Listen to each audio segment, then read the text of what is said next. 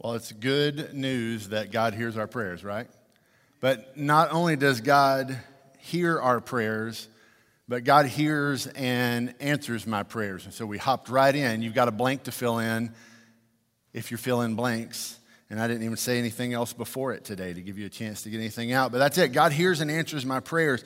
And that should be cause enough for us to rejoice.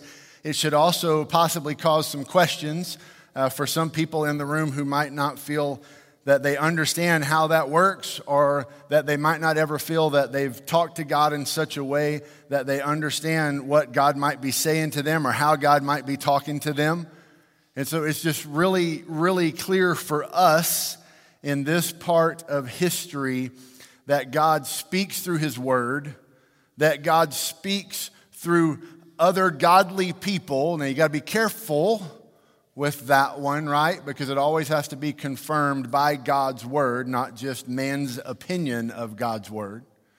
God speaks directly through his Holy Spirit to us. And for some people, that might even sound a little scary. What does that look like? How does that work? But again, God gives us His Word, and His Word will always confirm what He's doing. And we talked about this a little bit last week. We learned to pray according to God's Word, and we learned to pray according to God's character, which we learn about in God's Word. And then when we learn to do those things, we begin to see that God hears my prayer and God answers my prayers. Now, Here's the rest of that story. God's answers to our prayers may not always be the things that we want to hear. Can I get an amen? Anybody in here had that experience? All right. You're praying for things, you're wanting to see things happen, and God says, Yes, I hear your prayer, and yes, I'm going to answer your prayer. And the answer to your prayer isn't necessarily what you were praying for. And that still is okay because God is God and He's working in a direction to bring us life and so that we can find life to the fullest, no matter what life might bring our way, no matter the pain we may be going through, no matter the season of life, no matter the joys and the elation of life. God is always at work moving toward His will. He hears and He answers my prayer. He loves to hear from His children, He loves to hear the prayers of His people and he answers those prayers. And that's what we want to look at today as we go to the last part of Daniel chapter 9. I'm going to give you a heads up. There's some, uh, some pretty strong prophetic language here at the end of Daniel chapter 9, and I want to just remind you again I'm not here to teach us a class in the book of Daniel today, that there's multiple different people who see this in a different way or interpret it this way or that way or whatever. If that is the type of stuff that interests you, I would encourage you to dig deep into that stuff. And if you need some help getting pointed in a direction, I'm glad to send you some resources. What I want us to understand and see today is in that context of God hearing and answering prayer and why that's important to us and how that can can speak into our lives where we are today. But I want you to just see it right here off the bat in Daniel chapter 9, starting in verse 20. Look at what this says. While I was speaking, praying, confessing my sin and the sin of the people Israel, and presenting my petition before the Lord my God concerning the holy mountain of my God, while I was praying, Gabriel, the man I had seen in the first vision, reached me in my extreme weariness about the time of the evening offering. He gave me this explanation. Now, look at this. He said, Daniel, I've come now to give you understanding. I'm going to pause there just to help you kind of catch up. Daniel had been seeing these visions, and he was not able to understand these visions, which is different than the first part of Daniel, where other people are seeing visions and Daniel would go to the Lord and, and get the answer to these visions and be able to interpret these. Now Daniel's praying and he's, he's seeing these visions and he doesn't understand them. And so God sends his angel to explain these visions. And so he's saying, Well, this is the same angel that explained the first vision to me. But he says, This time I've come to give you an understanding. Look at verse 23. If you're a underliner in your Bible, underline this and see what I'm talking about. He says, At the beginning of your petitions, an answer went out. I love that. At the beginning of your petitions, as soon as you started praying, Daniel, the answer went out from God. and I've come to give it. For you are treasured by God. God loves to hear the prayers of his people.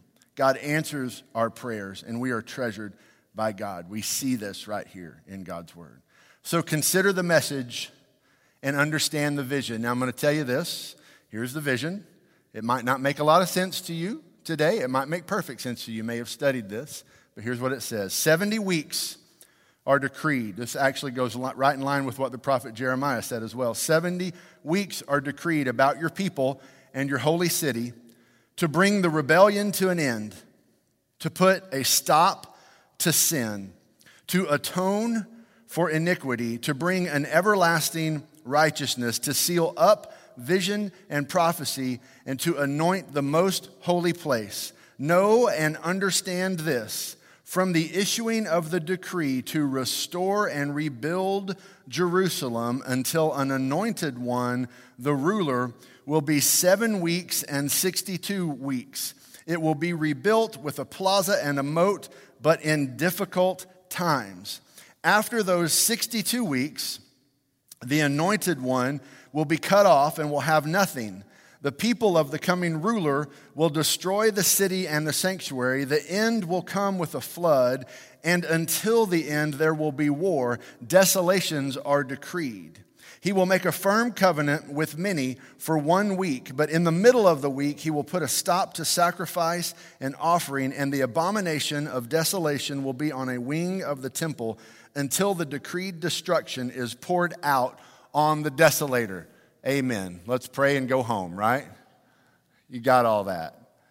Well, here's the first thing that you need to understand is that when he's talking about seven weeks, the, the better translation, and I don't know why some of the translations put it this way, but the better translation is 77s, not 70 weeks. It's, it's actually the word seven. And, uh, and what they are, they actually refer to years, not to weeks. So that's your first clue of looking at this and going, okay, well, why didn't they just say that? I don't know, okay? We're not going to get into that today, but here's, here's what I want you to understand God is eager to respond to his people when we pray.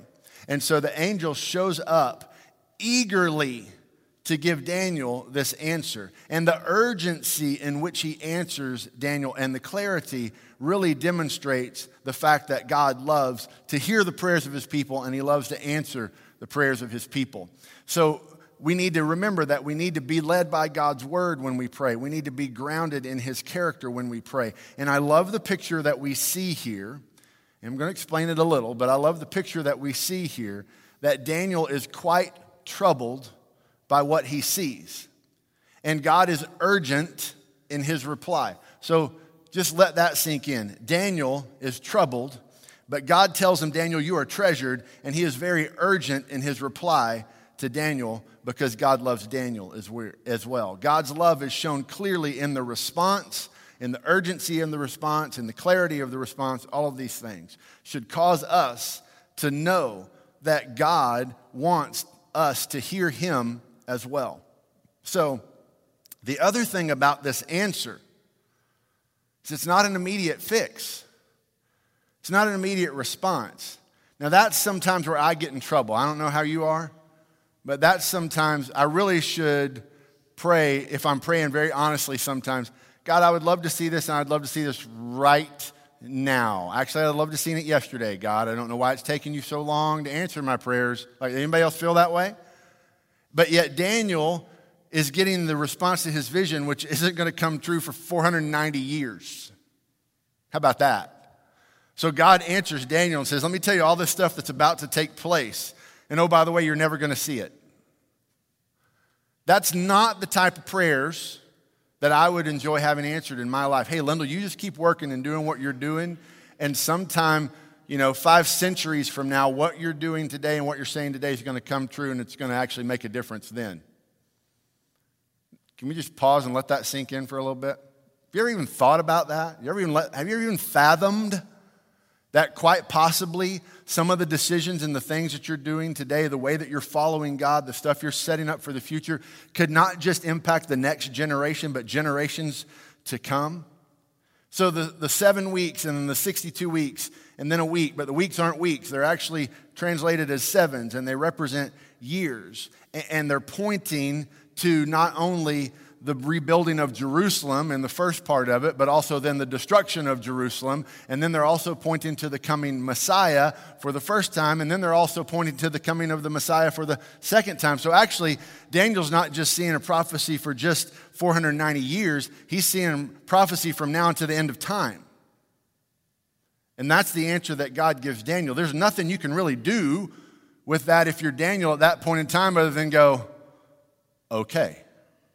Because what do you do with that? What do you do with things that are going to happen well beyond you? I think, again, if we go back to the overall theme of the book of Daniel, it is the fact that God is sovereign.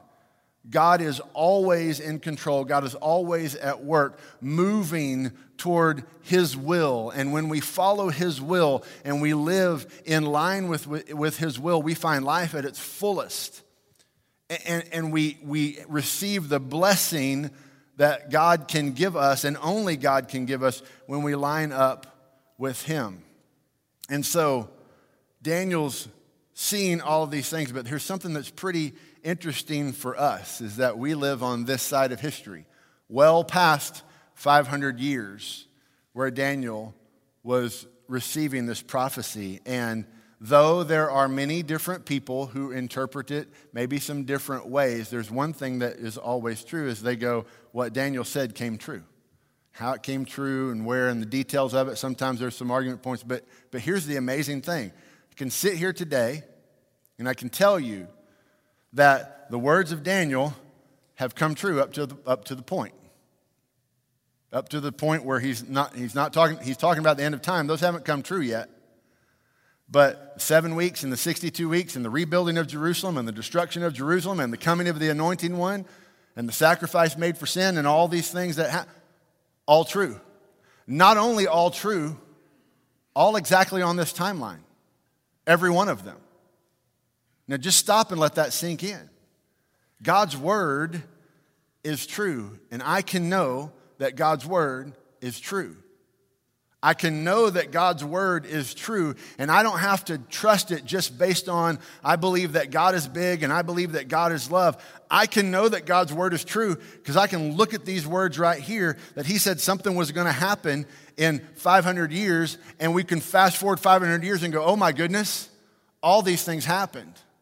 Not only can we see that, the situation that Daniel himself is in was talked about well back in the time where, they were, where the Israelites were coming out of Egypt. They had the Exodus out of Egypt, and Moses was leading them. And he told them, if you follow God, this is going to happen. If you turn away from God, this is going to happen. They turned away from God, this happened. Word for word. I can go over and over and over and over again. And though, hear me on this, Though I know sometimes we look at God's word and we go, I don't understand what they're talking about. I don't, why did they say it that way or where it is? But when you begin to understand it and you read it and you start connecting the dots and, and you begin to understand that it's not written in chronological order, that may be your first clue. Is that if you start in Genesis and start working to the end of the book, it's like, didn't we already talk about that? Or why they? It's not always written that way. So the books are put together in a different way than that. But when you begin to, to see how they fit together and where it is, you go, oh my goodness, every time that God has said something was going to happen, it happened. And I can know that God's word is true, which is why when we pray, our prayers need to be based on the word of God. Because God speaks to us to give us hope and to give us life and to give us direction and to give us peace. And when we learn to live our life based on His Word, we are basing our life on truth.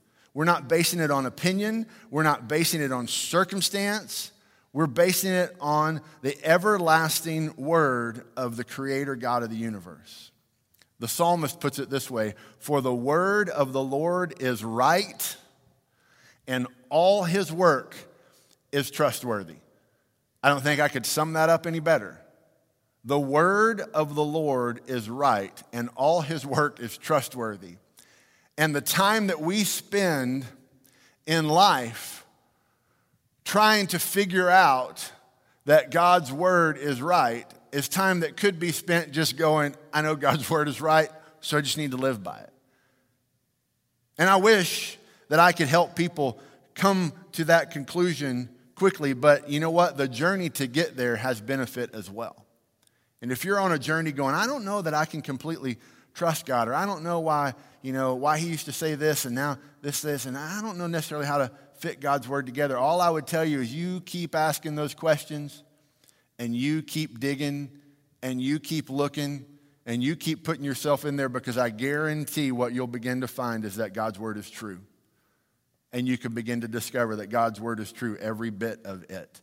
And it gives us an opportunity to find life that goes beyond anything else. And that's why when this points to the coming of the Messiah, we realize that I not only can know that God's word is true, but I can find life through Jesus. I can find life through Jesus when he's talking about this. Look, look what he's saying.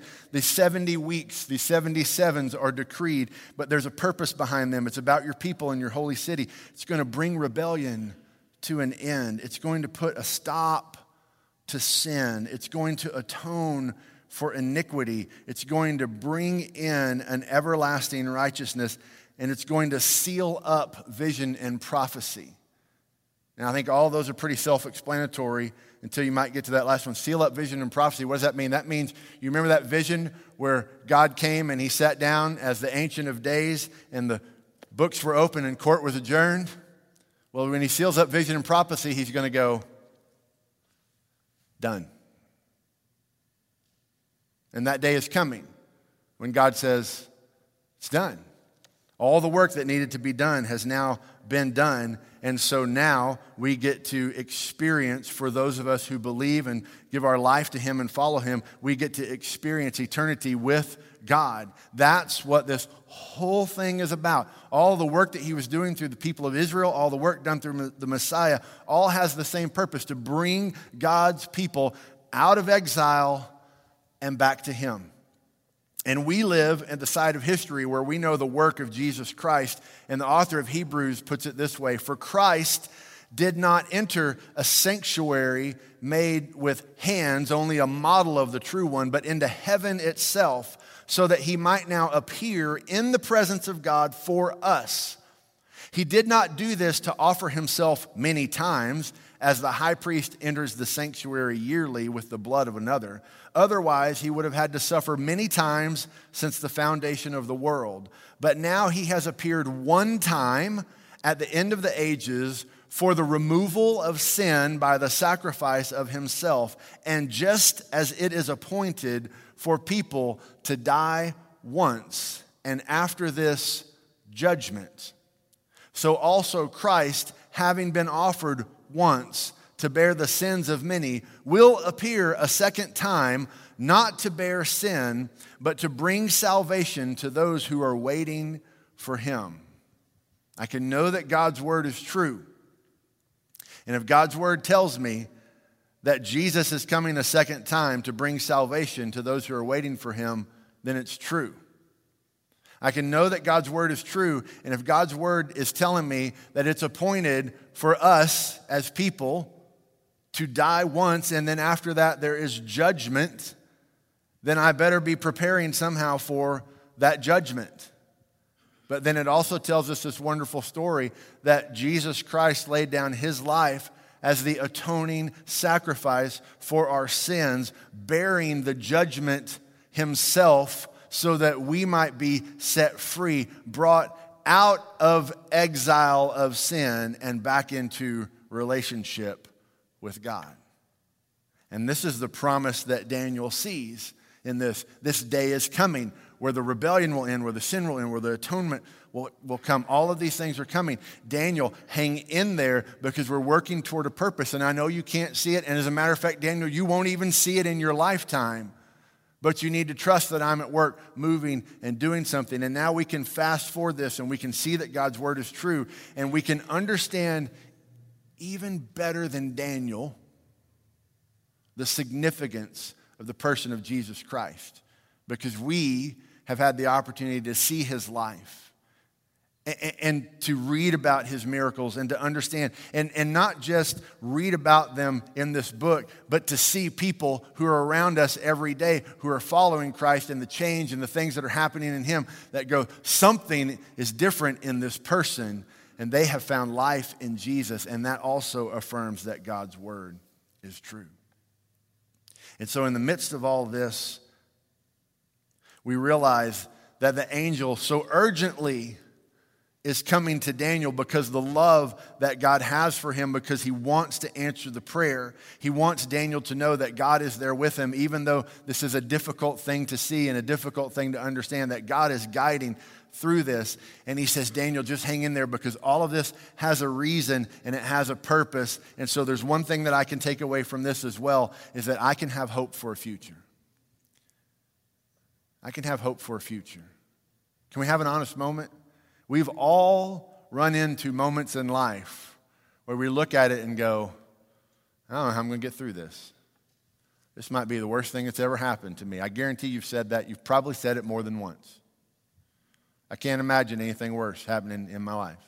You know, I used to be a person who prepared kind of worst case scenario type person until God actually brought me through one of those worst case scenarios and brought me through the other side. I'm like, okay, I'm good. I don't need to prepare for worst case scenarios anymore because you spend all your time thinking about these worst case scenarios.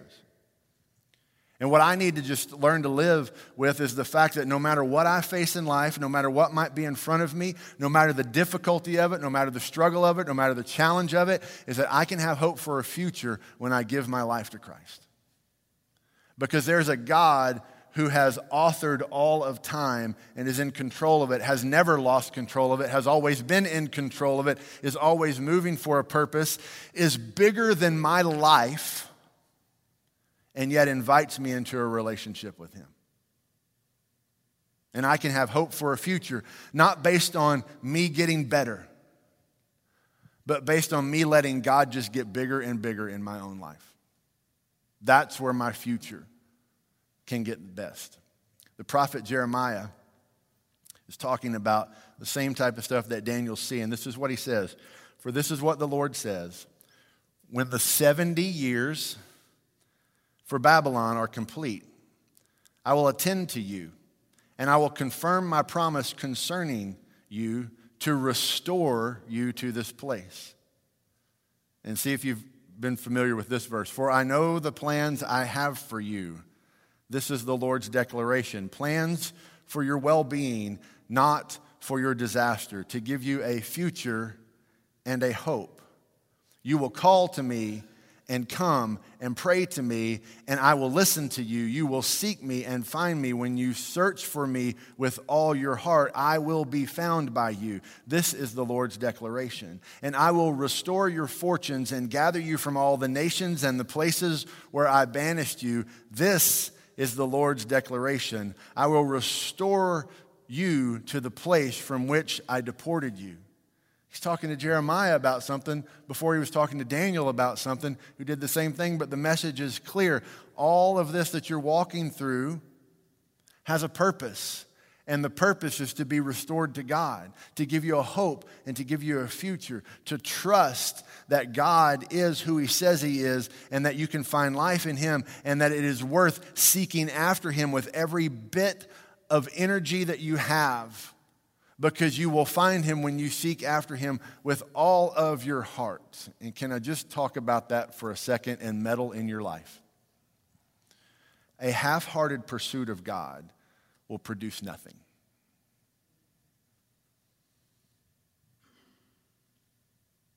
God has already given us all of Himself, and I think will accept nothing back from, from us except for all of us.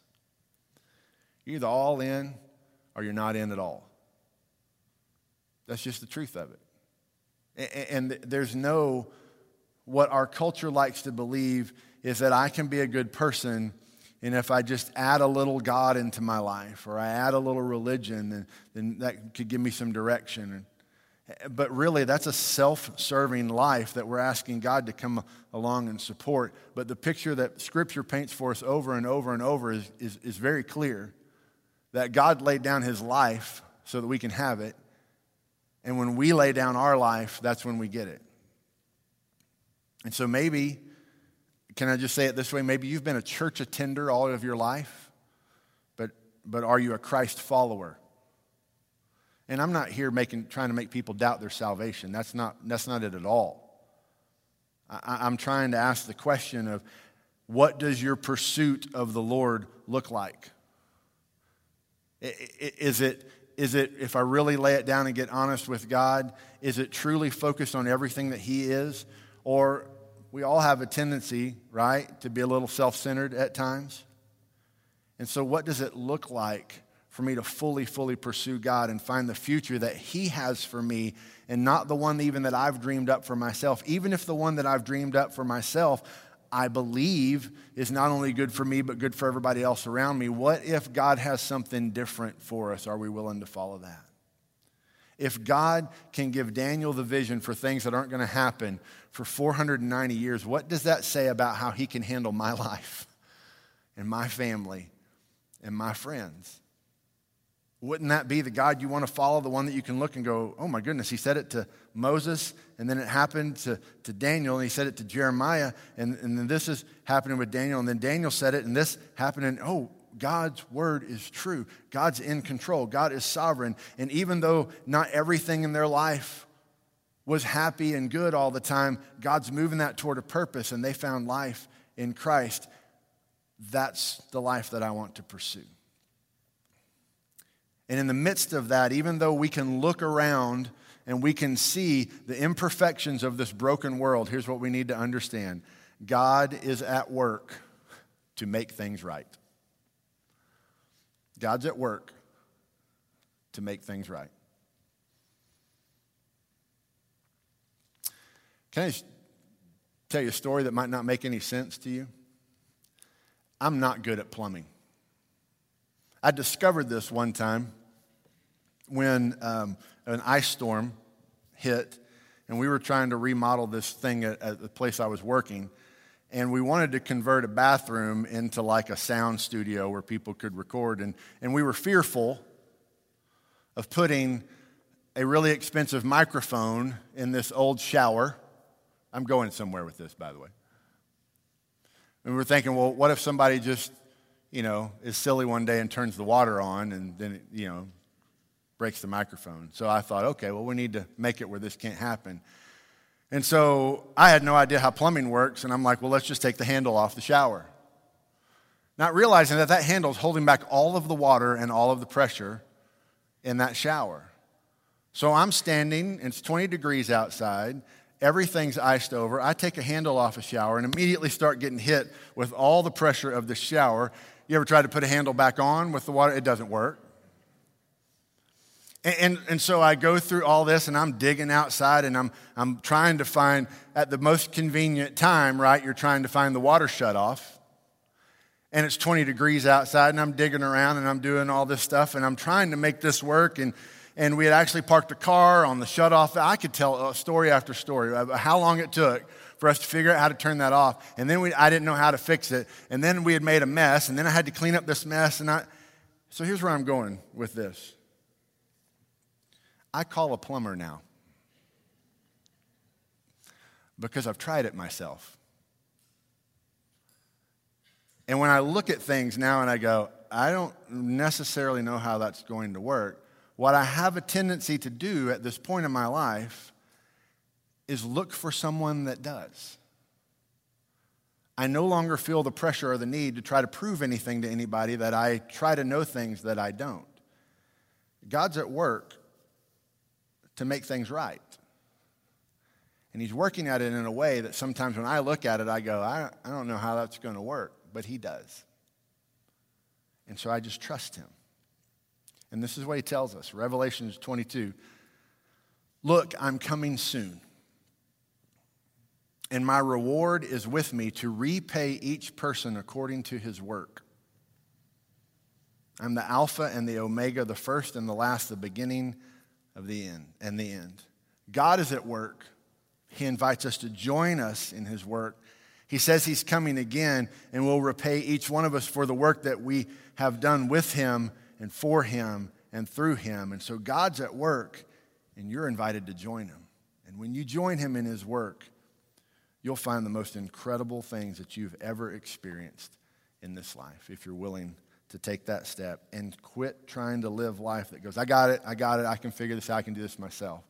Because every time I do that, I just make a big mess. But when I've learned to trust that God knows more than I do and just follow Him, then life's at its fullest. Would you pray with me?